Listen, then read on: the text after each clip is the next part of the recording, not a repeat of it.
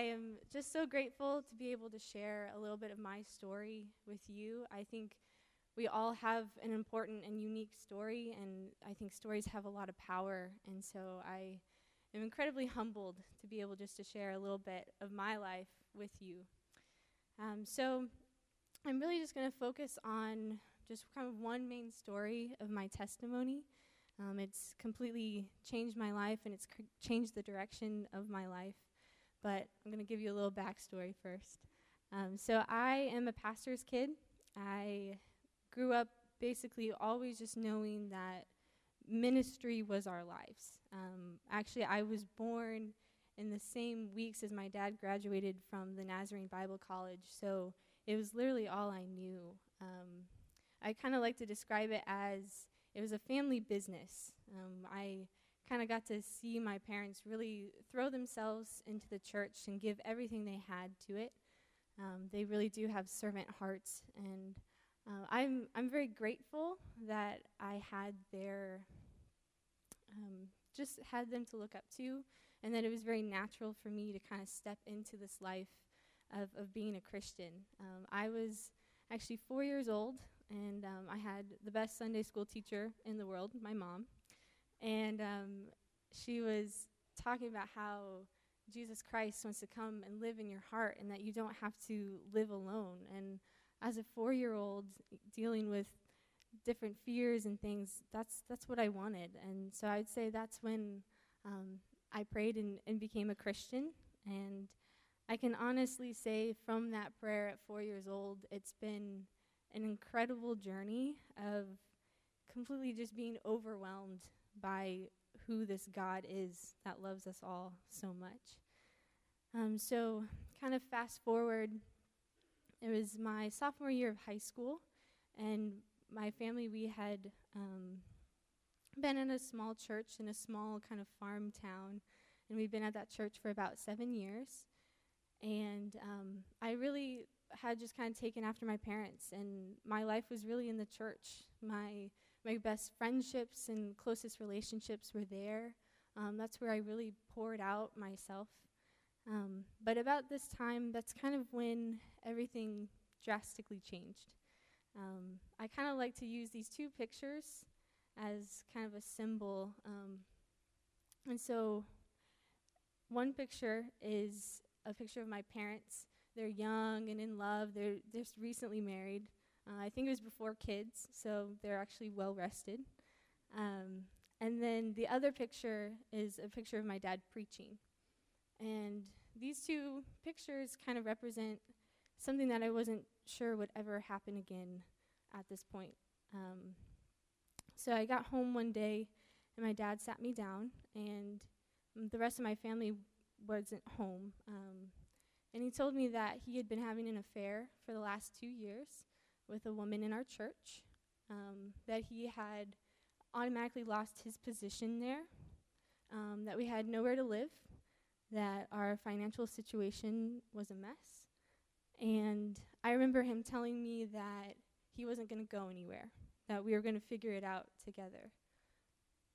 Um, and so that was one of those moments kind of where just time just stood still. I remember feeling just completely frozen, completely blank. Um, I, I, remember in that moment giving myself permission to cry. Um, and I just couldn't quite wrap my mind around that that was real, that that was actually happening. Um, we, we were the perfect pastor's family. I mean, my, my parents were the couple that um, they did marriage counseling, and, and we were the family that never fought, and we're always in a good mood. And I, I remember my mom called one of my older brothers to tell him what had happened, and kind of just in a moment of pure honesty and, and brokenness, he just asked, How is this possible? You guys are perfect. Um, and so I wish I could say, kind of from that moment, it was kind of an uphill climb, um, but it wasn't. Things got, got bad for a long time.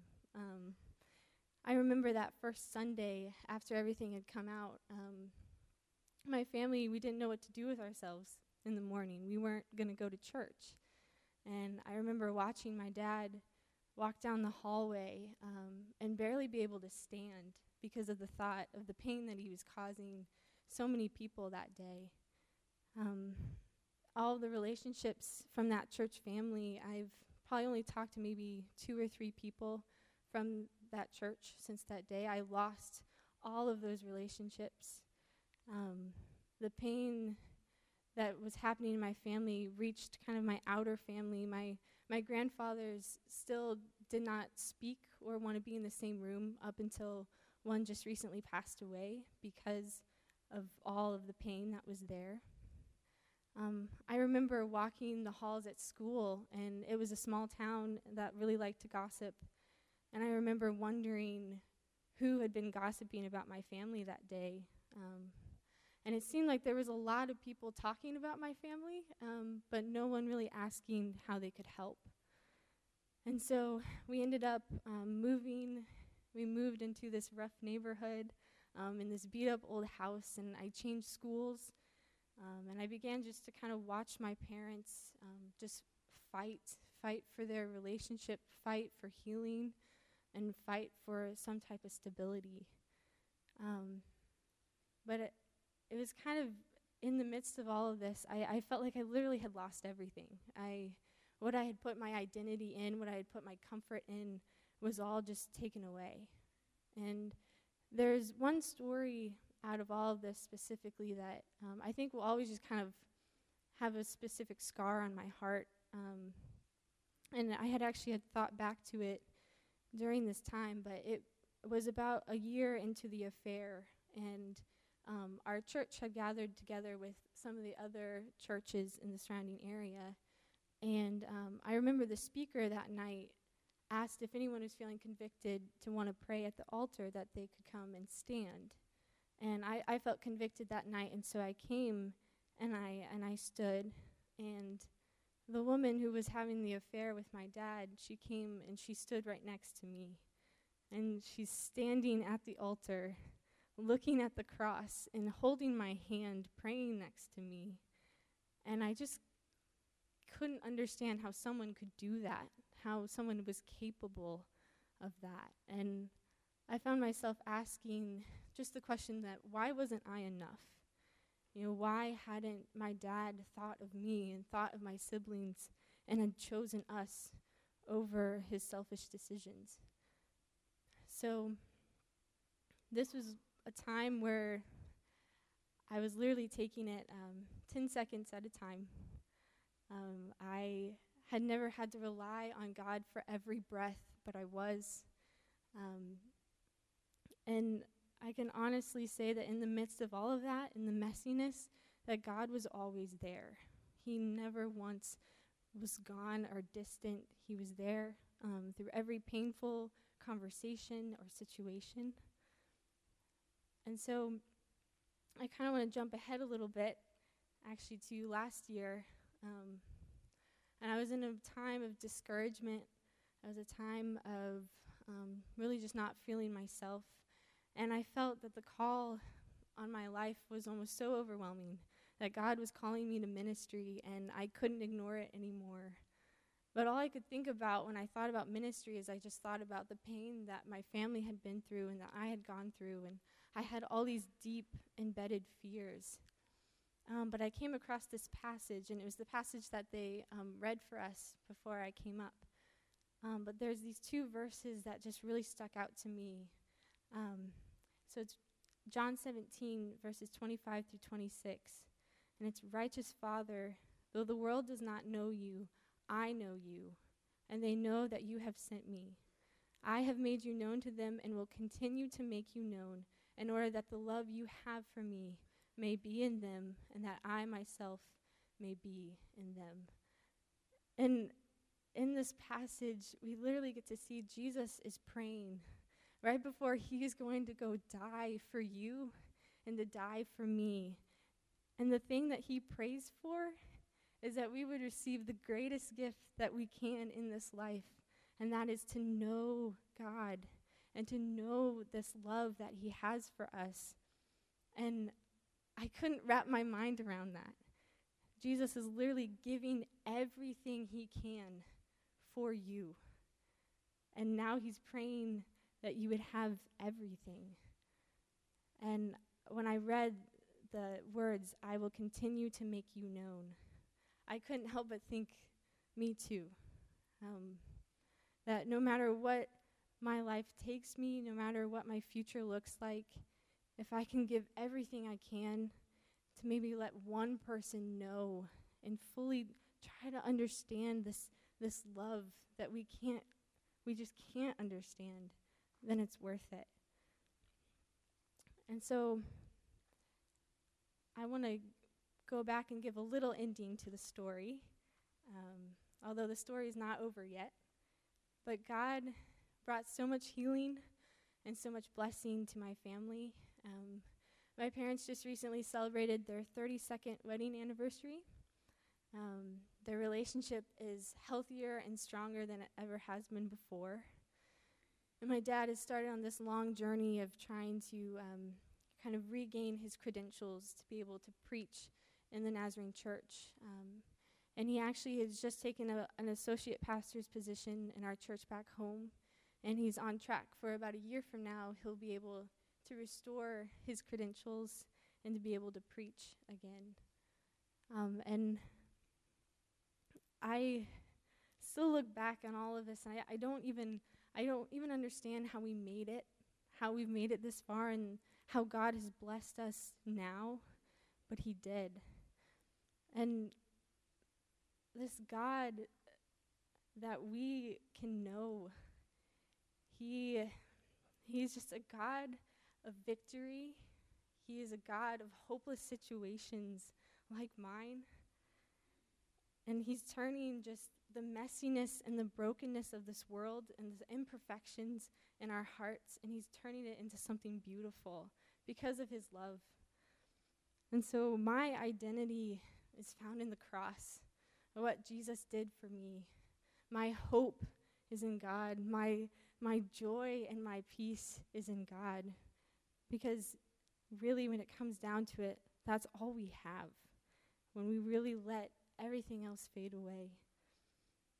And so, my prayer for you and my hope is that you would know God as best as we can, even though we can't wrap our minds around who He is and how He loves us. Uh, that, that's my hope and that's my prayer for you. Um, so I want to invite the worship team back up. Um, I, I'm so grateful for this opportunity. Thank you for listening.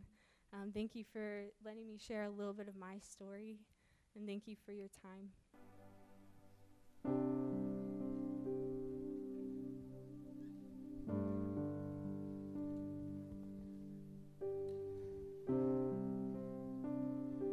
My prayer is not for them alone. I pray also for those who will believe in me through their message.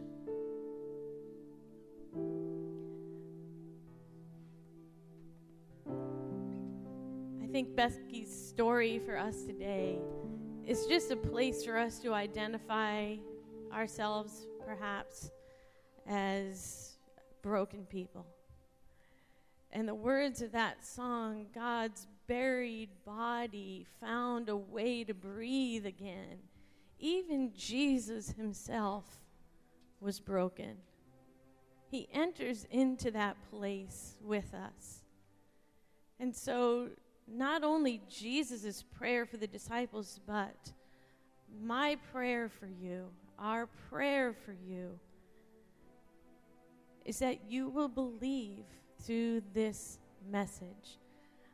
I'm wondering today if, if what you've just heard seems like foolishness to you, that we would bow before and honor and pray to and live under the direction of a man who was crucified on a cross, who died. That would seem foolishness to a lot of people.